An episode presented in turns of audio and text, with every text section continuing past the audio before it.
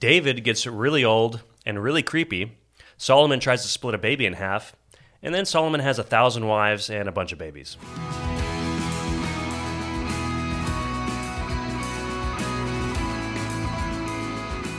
Welcome to Daily Gospel, equipping you to know God through His Word and His Son, Jesus Christ.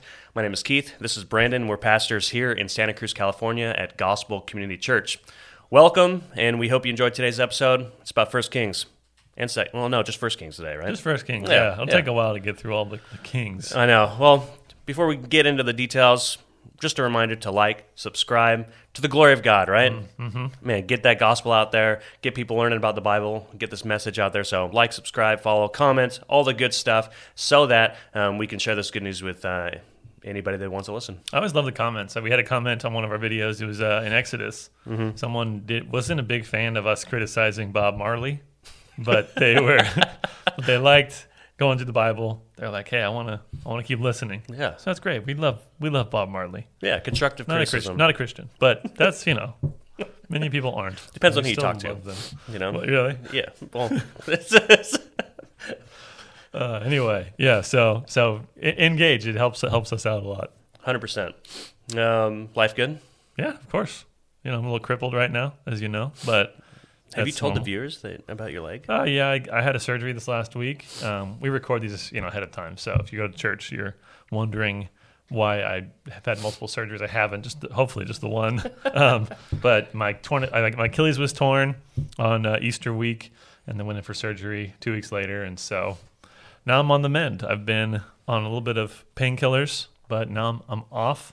I'm just on the the ibuprofen. Nice. So the Motrin is not doesn't really mess with your head at all. Preaching is great. Uh, with you have a bum leg, you get a stool, and it's kind of awesome. Yeah, yeah, I'm doing one-legged preaching. Yeah. So yeah, standing firm on the Word of God, though. So Amen. that's right. Amen. Okay, let's get into it. But let's recap a little bit. So um, we're coming into First Kings, but um, the stories are connected between First and Second Samuel and uh, Kings. So uh, let's do a quick recap Yeah. of uh, Samuel. Yeah, and, and obviously the history we're looking at goes all the way back to Deuteronomy. Obviously goes goes before that too, but Deuteronomy sets the stage for all this history. And we were we went up to the point of seeing in First and Second Samuel Saul, the false king, who um, is a king like the nations.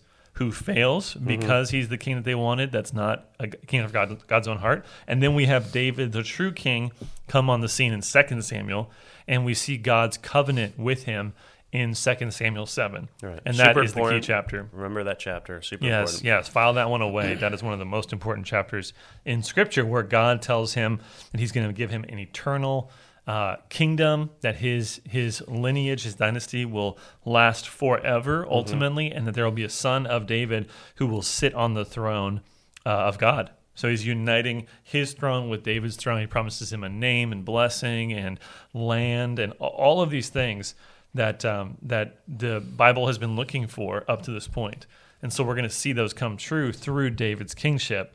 But first, we have to go through a long time of I- I- disappointment after disappointment. Right. Really, the kings the kings are all about disappointment. Yeah, for sure. So we have First and Second Samuel, which is actually one book, and, and it's the same with First and Second Kings. Originally, this is just one story, but we have it split up um, for whatever purposes. Yeah. Um, but what's why is it called Kings? Why is it called Kings at all, in the first Yeah, place? because it's, it's basically just tracking the lineage of the kings that come from David Mm-hmm. and the kings of the northern kingdom, which are not Davidic kings. Right. But what we see in every single king is them falling short. right. Every single one of the northern kings of, of the northern kingdom of Israel, every one of them will be a complete disaster. Mm-hmm.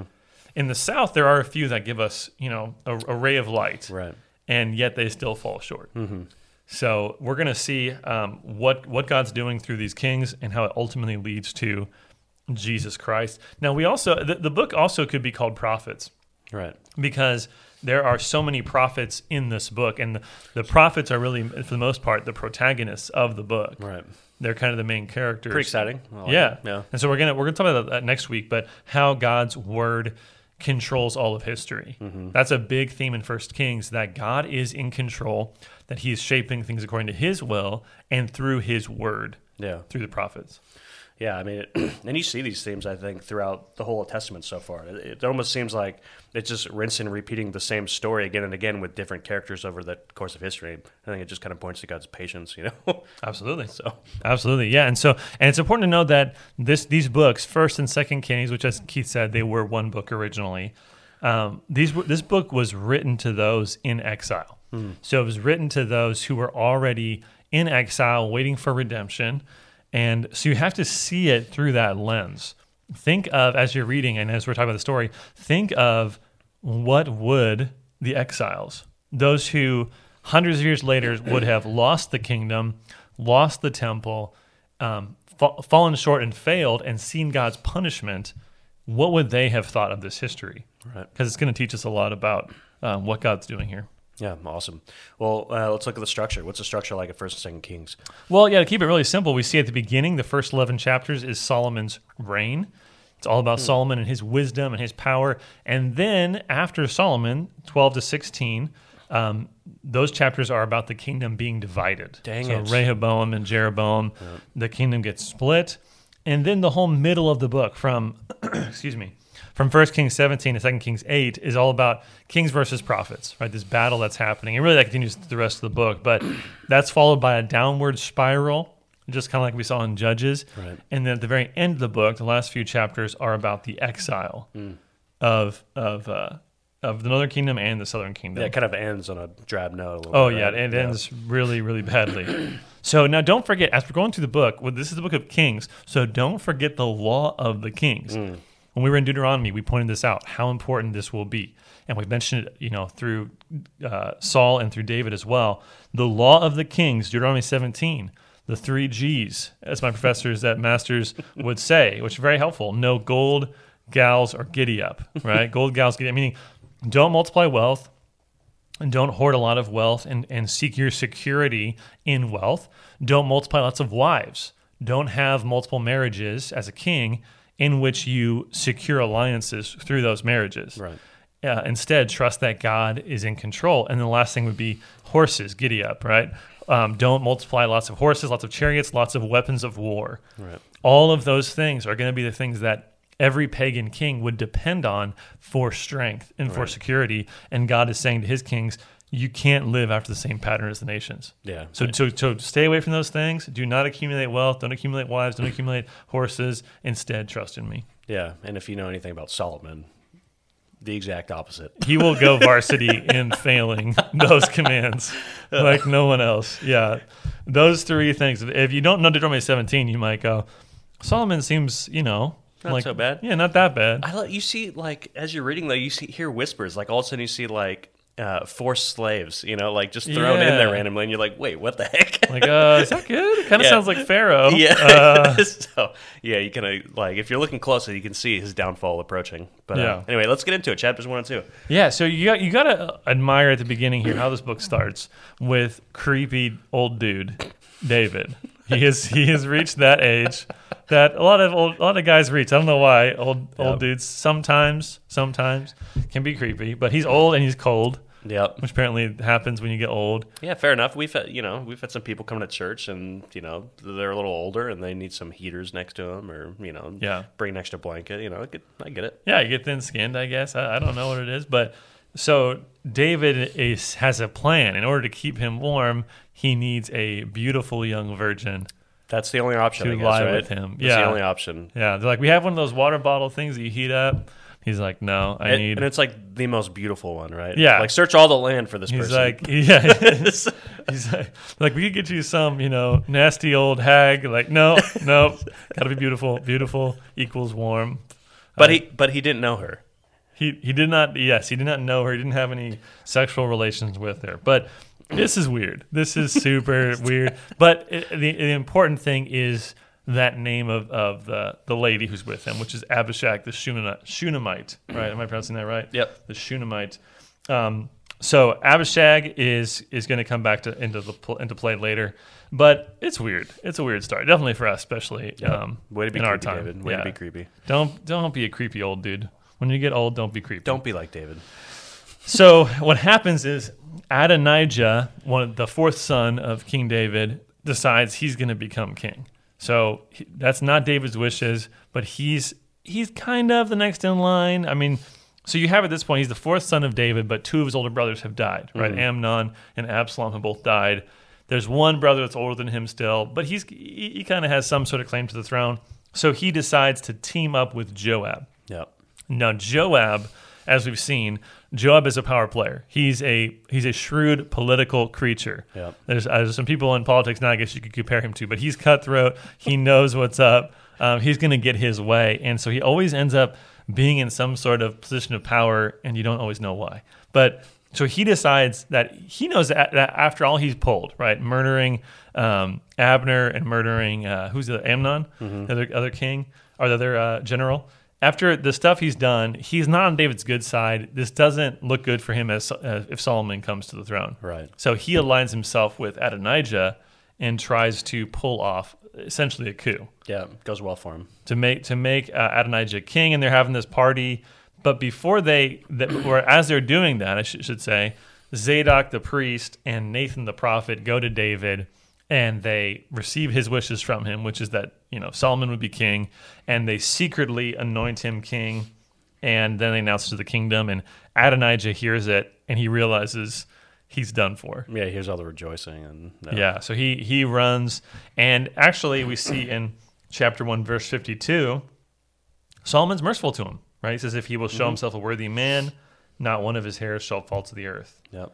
But if wickedness is found in him, he shall die." So he he's forgiving to him up to this point. Right. Um, and then we see, uh, you know, uh, in chapter two, we see David talking to Solomon, giving him advice. Now, this is a really interesting chapter because at first he gives him sort of the standard speech for someone dying, which is, you know, verses one and four of chapter two Be strong, show yourself a man, keep the charge of the Lord your God, walking in his ways, keeping his statutes, his commandments, his rules, his testimonies. I mean, this is really what everyone has said follow God's law. That's Right. great. And then in verses five and following, okay, show your commitment to that law and your commitment to the security of your throne by punishing a bunch of evildoers mm-hmm. that David didn't punish Right. kill kill a bunch of people to establish your throne. So yeah, so he tells Solomon to punish bad people and reward some people that were good to him. Right. Is That's that, sort a, is that a good thing or is that a bad thing? Yeah, I mean Joab is one of those people, and then Joab, as we know, he had murdered some people. Joab kind of deserved to die. But it's hard. It's hard to tell if it's good advice. I mean, it's good political advice. Right. It's good, shrewd political advice in terms of gaining power.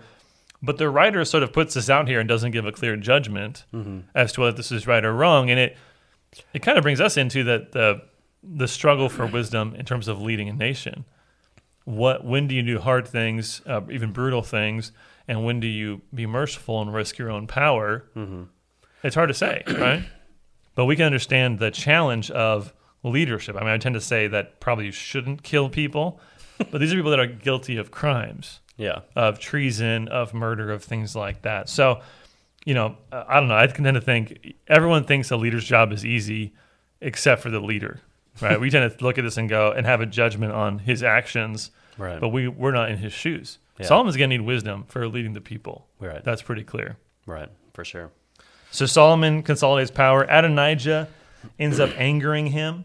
He he does this by asking for mar- for marriage to Abishag, the Shunammite, Right. right? His his dad's concubine, um, and th- he sees this. Solomon sees this as an attempted coup, right? This is like Reuben back in Genesis when he sleeps with his father's concubine. It's a show of power to say you're taking over the family, Right. and so he takes it the same way, and he ends up killing Adonijah because of this Yep. because what he sees is a treasonous act. And this is now the fourth son of Saul, of David that has died. If we even we've been counting right, Amnon, Absalom, the unnamed child that Right. dies in, Yep. in in birth, and then now the fourth son. So this completes the cycle that we saw in uh, Second Samuel chapter eleven, I believe Oh, it was, yeah. or twelve, where Nathan, you know, he's, he basically David says Nathan. That guy should repay fourfold. Yep. And then Nathan says, You're the man. So Yep. he repays fourfold. So we see that. We also see that there's a fulfillment of God's punishment to, uh, or his promise to punish Eli's family in verse 27 of chapter 2. The, the, the writer points this out, the old the old priestly line of Eli has been cut off and a new one has been established that is going to be righteous, at least for the, the short term. So, so it seems like Solomon's reign is starting well. There's scriptural promises being fulfilled. Yeah.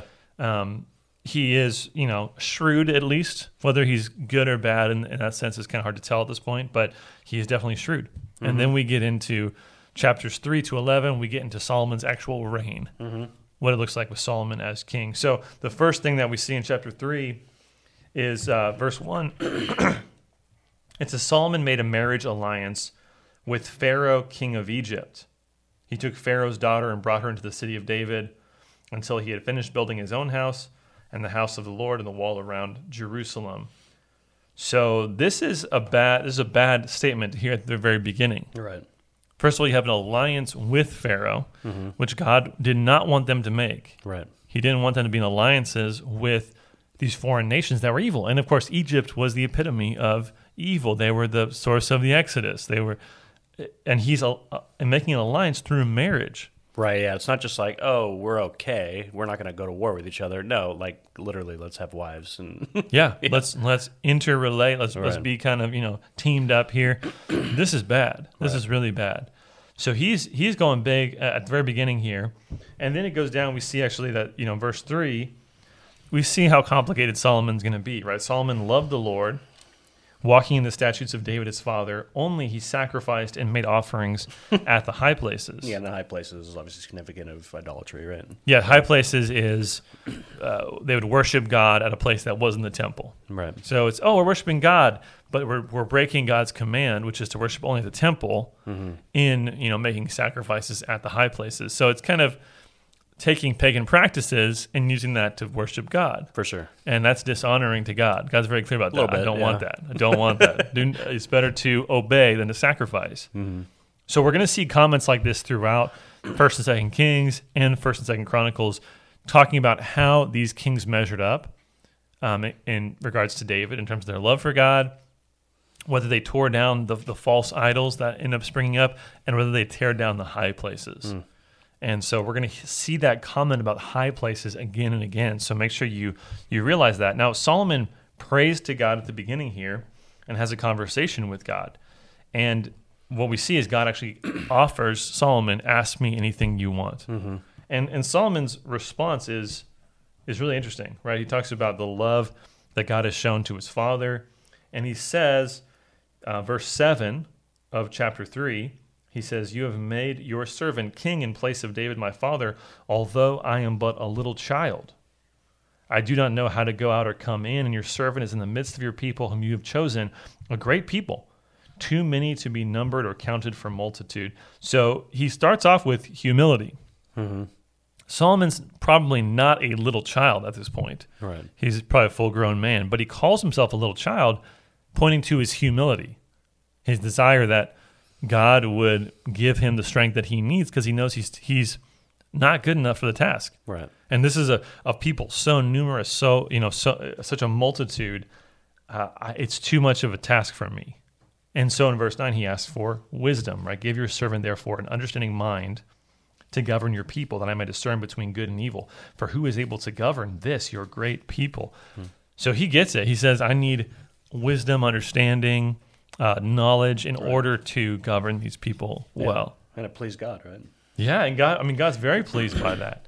And and this is a very famous part of, of Solomon, right? But God responds by essentially saying, You could have asked for anything you wanted. Right. You could have made any request to me, and I would have granted it. You could have asked for riches or honor, or any of those things. And since you didn't ask for that, but you asked for something good, which was wisdom to care for and shepherd my people, I'm going to bless you with all the rest as well. Right. I'm going to give you incredible prosperity and honor throughout the nations. And so that's what God does. So S- Solomon, we see in these first few chapters, Solomon is this uh, paragon of wisdom, unlike anyone who's came bef- come before him or come since. Right. So it's important that we learn from the story of Solomon if he's that wise. Right. We see in chapter four, God talks about how he writes uh, poems, right, and and proverbs. He becomes the father of wisdom literature in Israel. Yeah. And so we see this in terms of the book of Proverbs or Ecclesiastes, which was probably written by him, Song of Solomon, also probably written by him, and most of the Proverbs. So Solomon is incredibly wise, and he shows that through this story that's probably one of the most famous stories in the whole Bible Right. which is the splitting of the baby. That that saying, right? Split the baby. So th- this is it's a really interesting story that's that stands out. So what happens in the story is very simply there's two prostitutes, one smashes her baby at night, probably drunk, I would assume. Yeah. That doesn't just happen. But they're laying with her babies, she smashes her baby or, or suffocates it, and her baby's dead, and so she switches babies, newborn mm-hmm. babies with the, with the lady next to her Right. who's also a prostitute. And so the lady whose baby it w- really was um, is saying, Hey, that lady has my baby. I want it back. And Right. Solomon has to discern. Right. Now, like, why is this story so famous? What is it about this story that is so famous?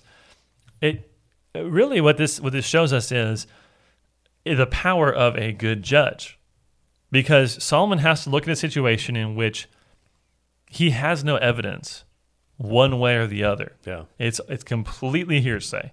He has no idea who is right or who is wrong based upon any evidence.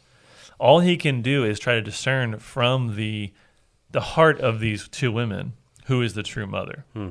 And so what he does is he sets calls to a guard to pull out a sword Yeah. And to cut the baby in half and to give one to one, one to the other, right? Uh, which obviously would not help anybody. um, but the the the fake mom, the lying mom, says, "Great, do it," right? Because she's just spiteful. She's Right. just bitter. And the true mom says, "No, let the baby be given to her. Right. I'd rather that my kid live than than die needlessly." And so Solomon recognizes the heart of the mother and the heart of envy and mm-hmm. bitterness in the other, and he gives the, the mom the baby back, right? Right. And so, I I mean, it's incredible. It's incredibly shrewd and insightful into human nature, but it shows us how important it is. It reminds us how important it is for us to have a judge who can judge rightly. Right. If you can't, if you can't determine who's guilty and who's innocent, then your society is going to be messed up. Right. Uh, it's very important that justice be administered fairly and accurately. Yeah, and, and very important that we look to God for the ultimate idea of justice, His definition of it, and His ultimate judgment. know, Yeah, the exactly. Awesome. Chapter four. Chapter four, we see um, Solomon's officials. We see some of his power and his influence, as I mentioned.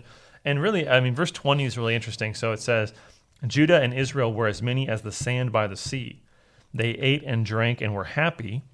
Solomon ruled over all the kingdoms from the Euphrates to the land of the Philistines and to the border of Egypt. They brought tribute and served Solomon all the days of his life. So what we see here is those themes going back to Genesis one and 2 mm-hmm. We see land and blessing, right? Right. We see his the, extent of his rule going over a wide swath, and really, it's this is the first time and the last time that Israel will rule the entire boundaries of the Promised Land. All right. So he conquers the whole land and even beyond to where he has influence and people serve him. Hmm. So we're seeing that promise fulfilled. We're seeing the promise of of you know children, right? That they, that they were many, that they're multiplying, being fruitful and multiplying. Yeah. That there was blessing. This seems like a return to Eden. That God's people are finally fulfilling their purpose, and they have a king who can lead them. Right.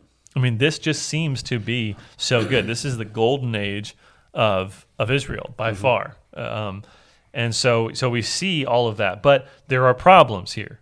So remember the gold gals and giddy up, right? Don't multiply those things. And we've seen that he has a problem with women. We'll see that again later. But in verse twenty six. We see Solomon had 40,000 stalls of horses for his chariots and 12,000 horsemen. So that's a lot. That's a lot of horses. That's a lot of military might, and it's a clear, um, it's a clear disobedience to God's command to not multiply those things. Right. So Solomon is. We're seeing throughout this, uh, even the glory and the splendor of Solomon, we're seeing seeds of sin that will grow into his downfall later on. Right.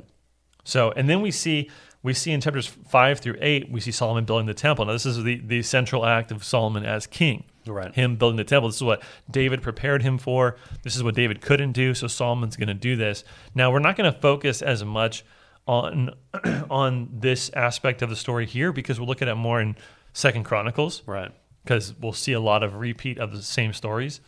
But um, but it's it's interesting to see in chapter six, verse one, this statement made. It says, "In the four hundred and eightieth year, after the people of Israel came out of the land of Egypt, in the fourth year of Solomon's reign over Israel, in the month of Ziv, which is the second month, he began to build the house of the Lord."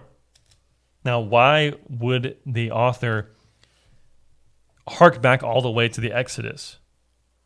Yeah. Say it's the 480 years since that Exodus. Yeah. Tabernacle. Huh? Yeah, well, it, well, what it is is it's that that the Exodus isn't actually over until God's people have settled in the land, Oh, see. Yeah. and God's no longer in a tent, Yeah. and there's a permanent dwelling place for Him. So this is a marker of the Exodus is finally over Right. for God's people. That there actually is a uh, rest, there's stabilities, all these things, and so. So um, that's a very important verse. That actually is a big verse for dating different things, for not for like finding a girlfriend, but for for placing a date, a time on these different events. Yeah. This is a, such a key verse. So they begin to build this, and Solomon is very explicit in his design to make sure that this is a picture of the Garden of Eden. Yeah. Right. Just like the tabernacle was. And Right. really, he's even more explicit. He goes into a lot of detail Oh yeah. to depict the glories of Eden. And you can, if you if you missed those talks about the the, uh, the tabernacle, you can go back and watch.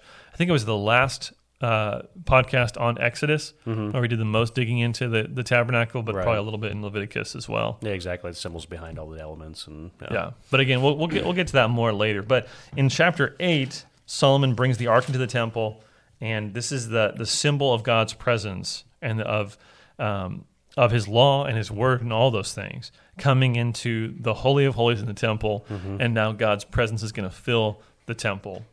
And and look at verses uh, nine and eleven, chapter eight, verses nine and eleven. It says there there was nothing in the ark except the two tablets of stone that Moses had put there at Horeb, where the Lord made a covenant with the people of Israel when they came out of the land of Egypt. And when the priests came into the holy place, a cloud filled the house of the Lord, so that the priests could not stand to minister because of the cloud, for the glory of God of the Lord filled the house of the Lord. Hmm. So they're overwhelmed with God's presence. But we see here the covenant. Um, the Ark of the Covenant is a symbol of the covenant God made with his people and God's word inside the Ark of the Covenant, and then God's presence coming with his word and his covenant. Yeah. So we see those those ideas are tied. That mm-hmm. God's covenant and his word are what bring his presence. Hmm. So this is important because again, if they break God's word, Right. if they break the covenant, then God is going to abandon them, Right. which will happen in Ezekiel. It'll happen in lots of places though. Yeah.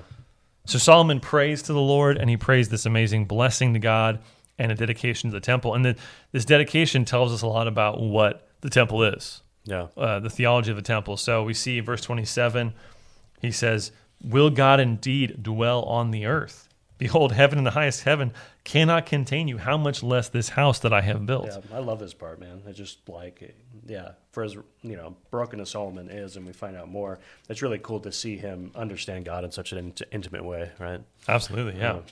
Yeah, I mean, he's got a lot of wisdom. He knows that there, there shouldn't be any mistake here. God can't be contained in the temple. Mm-hmm, yeah, just like the tabernacle. God, that's not what this is about. It's not about controlling God or containing God. and he goes into the, the purpose of the temple in verses 29 to 30. And he basically says that whenever you people pray to this location, hear them from heaven. Mm-hmm. So, kind of the, the temple is like a beacon or a connecting point between heaven and earth. Mm-hmm. Or I've heard it's mentioned like it's like a cell tower, right? Mm. Like you call to the temple and the temple goes to God. This is the way they connect with God is mm-hmm. through this temple. right. And that's so important because, again, if you're reading this and you are in exile, the temple is destroyed, then you're thinking, wait, how? So that's a problem for us. Right. How do we connect with God? How are we going to pray to God if the temple is gone, if sacrifices are not being offered? Right. So he, he goes on in verse 41, he's, he even mentions foreigners. Foreigners, when they pray, right, that God will hear them because of the temple. Hmm. And then he goes on to talk about exile, right? Verse 46, right, he says, If they sin against you, for there is no one who does not sin, and you are angry with them and give them to an enemy, so that they are carried away captive to the land of the enemy, far off or near. Yet if they turn their heart in the land to which they have been carried captive, and repent and, and plead with you in the land of their captors. Right? He says essentially if they pray toward this location mm-hmm. where the temple used to be, hear them. It's really interesting because, you, like earlier, you were saying, you know, this was obviously written to a people that were in exile that could look at this as instruction that, like, God would give them grace, right? Absolutely. That's pretty yeah. crazy. Yeah. So so yeah. So imagine if you're an exile, you're going, wait, Solomon already knew this was going to happen. just like Moses, just like Joshua, Yeah. just like we've seen so many times, and he was praying for us, Hmm. and and talking about how God was going to bring us back here. Right. That's that's the whole this his whole speech, and then and then he ends up, ends up by thanking God, by praising God, by by talking about God's presence and uh, the importance of turning your heart to God and the glory of God's name. I mean, just it's an amazing, rich um, speech. Really, it's a prayer, but it's really a speech that that tells us a lot about the purpose of the temple Right. and what God is doing here and God's plan through all of this to bring them back. Right. And then he ends by throwing the greatest rager in history. It's Many sacrifices. yeah, I mean, tens of thousands of oxen, 120,000 sheep. Yeah, this is a lot of food that they're consuming over the course of a week. Lots of meat. That's crazy. So, God, yeah, again, God likes grilling meat. He likes having feasts with mm, meat in them. Smoked meat. Like so, it. so yeah, so that's the cha- chapter eight. Very cool. So let's get into chapter chapter nine. So we see, um, so so this is kind of the high point. Chapter eight was kind of the high point for Solomon building the temple, Yep. dedicating it, and now God gives him a warning in chapter nine, and He says, verse four, "As for you, if you will walk before me, as David your father walked." Verse five, he says, "Then I will establish your royal throne over Israel forever."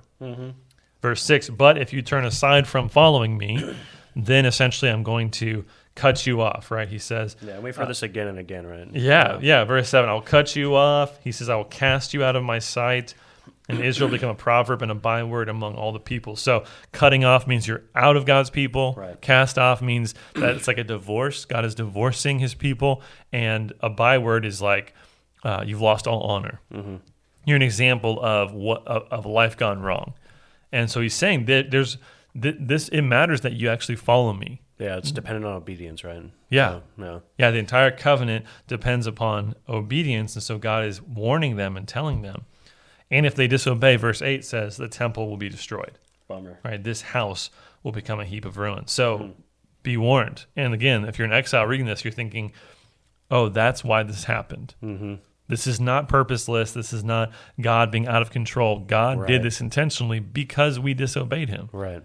Even Solomon disobeyed him. So, chapter 10, we see um, the Queen of Sheba visiting, Yep. and and uh, you know I don't want to get into it too much, but she she pays tribute to Solomon. Mm-hmm.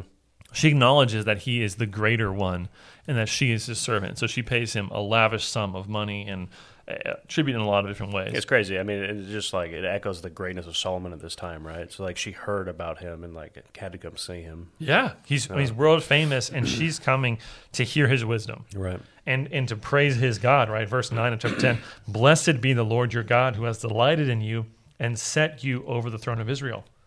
Because the Lord loved Israel forever, he has made you king, that you may execute justice and righteousness. So she's acknowledging God's work in establishing David's kingly line mm-hmm. through Solomon. Yeah.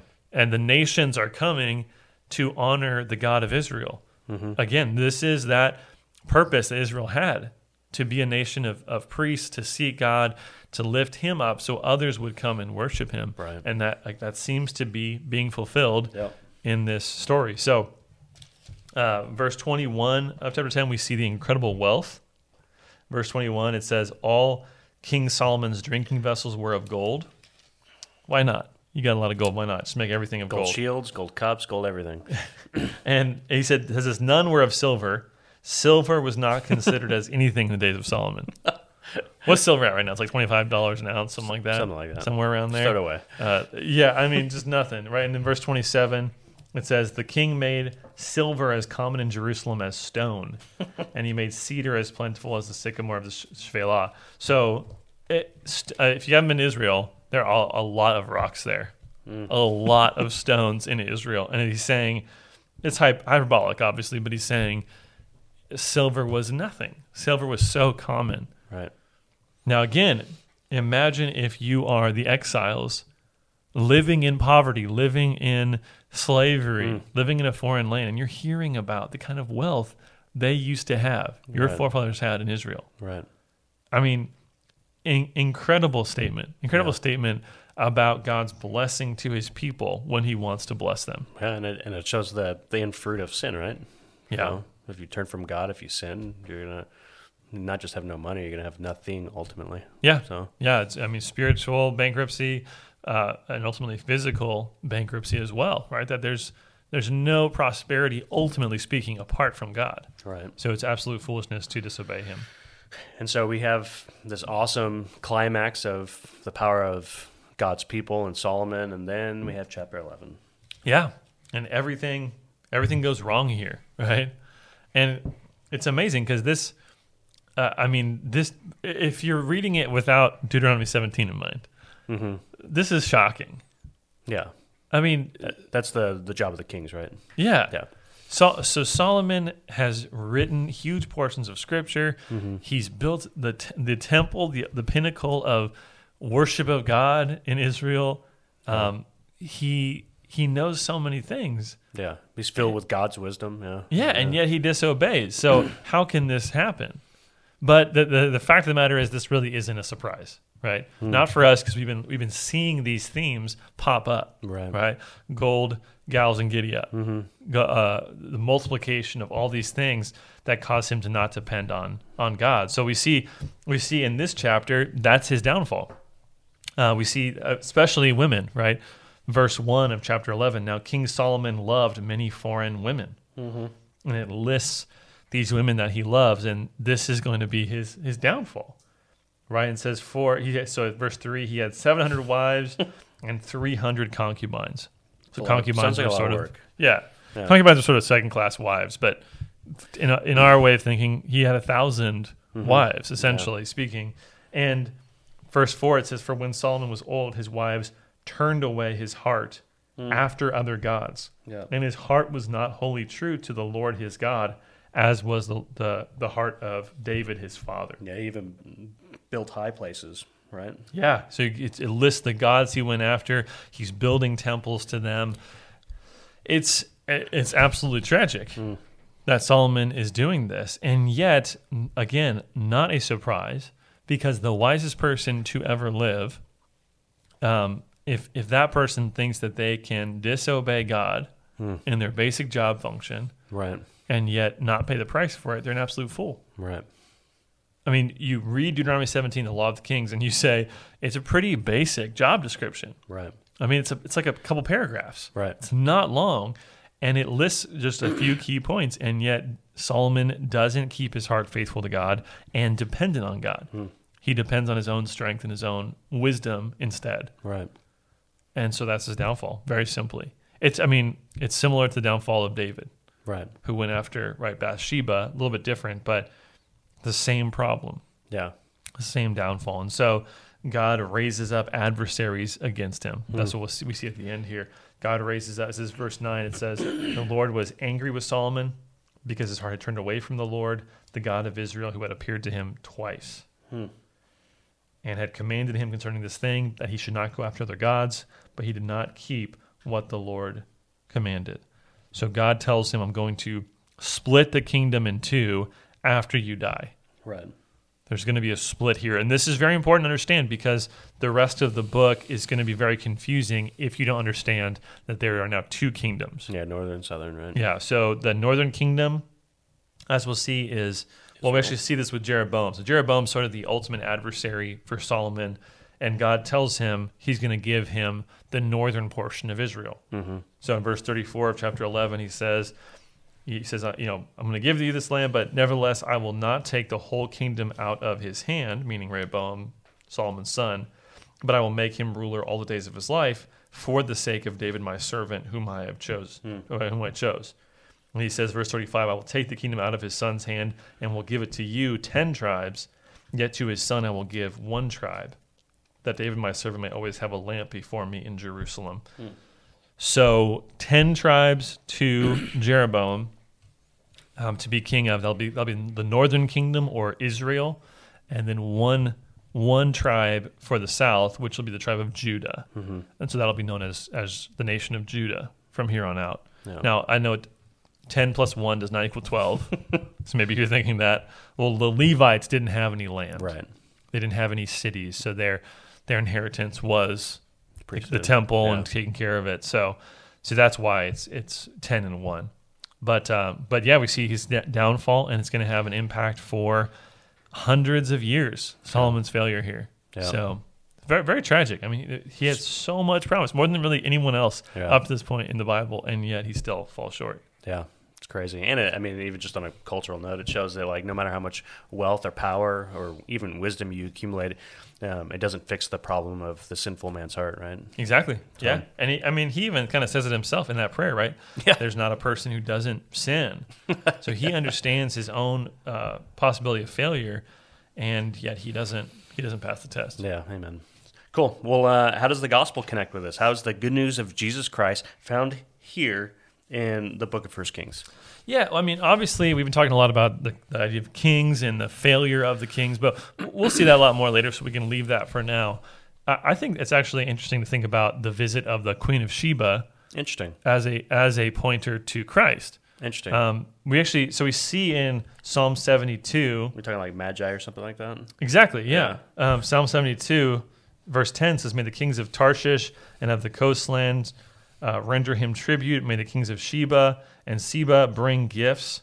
May all kings fall be- down before him. All nations serve him. And this is actually written by King Solomon. This psalm was written by King Solomon. So he seems to be referencing his own um, tribute from Sheba and the fact that there's going to be messianic king who will receive greater tribute. And we see that uh, a hint of that in the visit of the Magi. Interesting. That they came to Yeah. worship Jesus, that the nations are coming to see the king Mm. who will be king of the entire earth. Awesome. Yeah. That's his ultimate dominion. And and also, I mean, this is also referenced on a different note. It's also referenced in Matthew chapter 12. The arrival of the Queen of Sheba is mentioned in Matthew 12 when Jesus is speaking to the unbelieving Jews.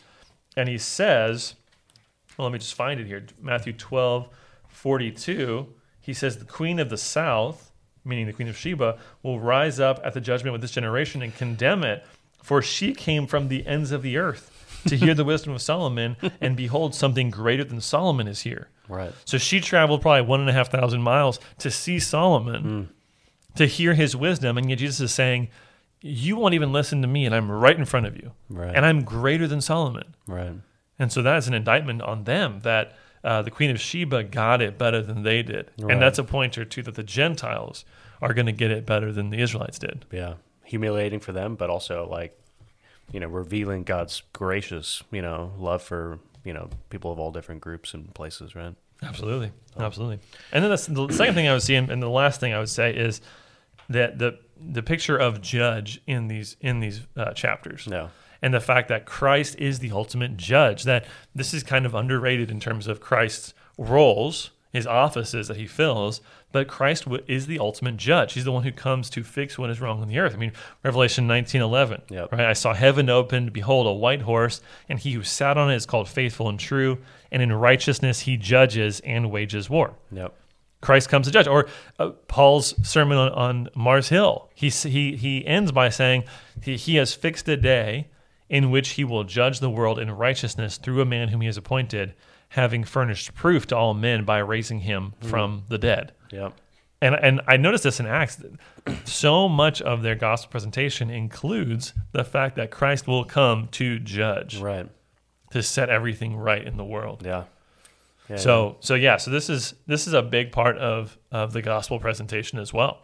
Yeah, and I, th- I think that's just a good point. Um, y- you know, I think if you ask like the just the general Christian in, in the United States, you know, a part of the gospel, it's usually about God's love. You know, obviously, essentially His resurrection, but oftentimes, you know, part of the good news of Jesus, the judgment of God, is never really talked about at all. Yeah. It's not really viewed as a good thing. I think most of the time, the judgment of God. Yeah. judging is bad, but Because we always think of it in terms of like us or in terms of being harsh, and we forget that the entire world around us is looking for justice. Yeah. is looking for for some way to fix things that are wrong in the world, and they're completely unable to do that Right. because they can't see to the heart and discern what is true, what is true or false, hmm. who's right or wrong. Right. and they don't have the power hmm. to fix what is right or you know to make it right or wrong. Right. So yeah, so Jesus is the one who can do that, right? Hmm. John five thirty, Jesus says, "As I hear, I judge, and my judgment is just, because I do not seek my own will, but the will of Him who sent me." Yeah. So Jesus is looking and saying, I am in tune with God's will. I, I know all things fully, and therefore I can fully judge and set things right Yeah. in this world. So we need that. We need that desperately. Yeah. Amen. Yeah. Awesome. Well, that's all we got time for. Anything else?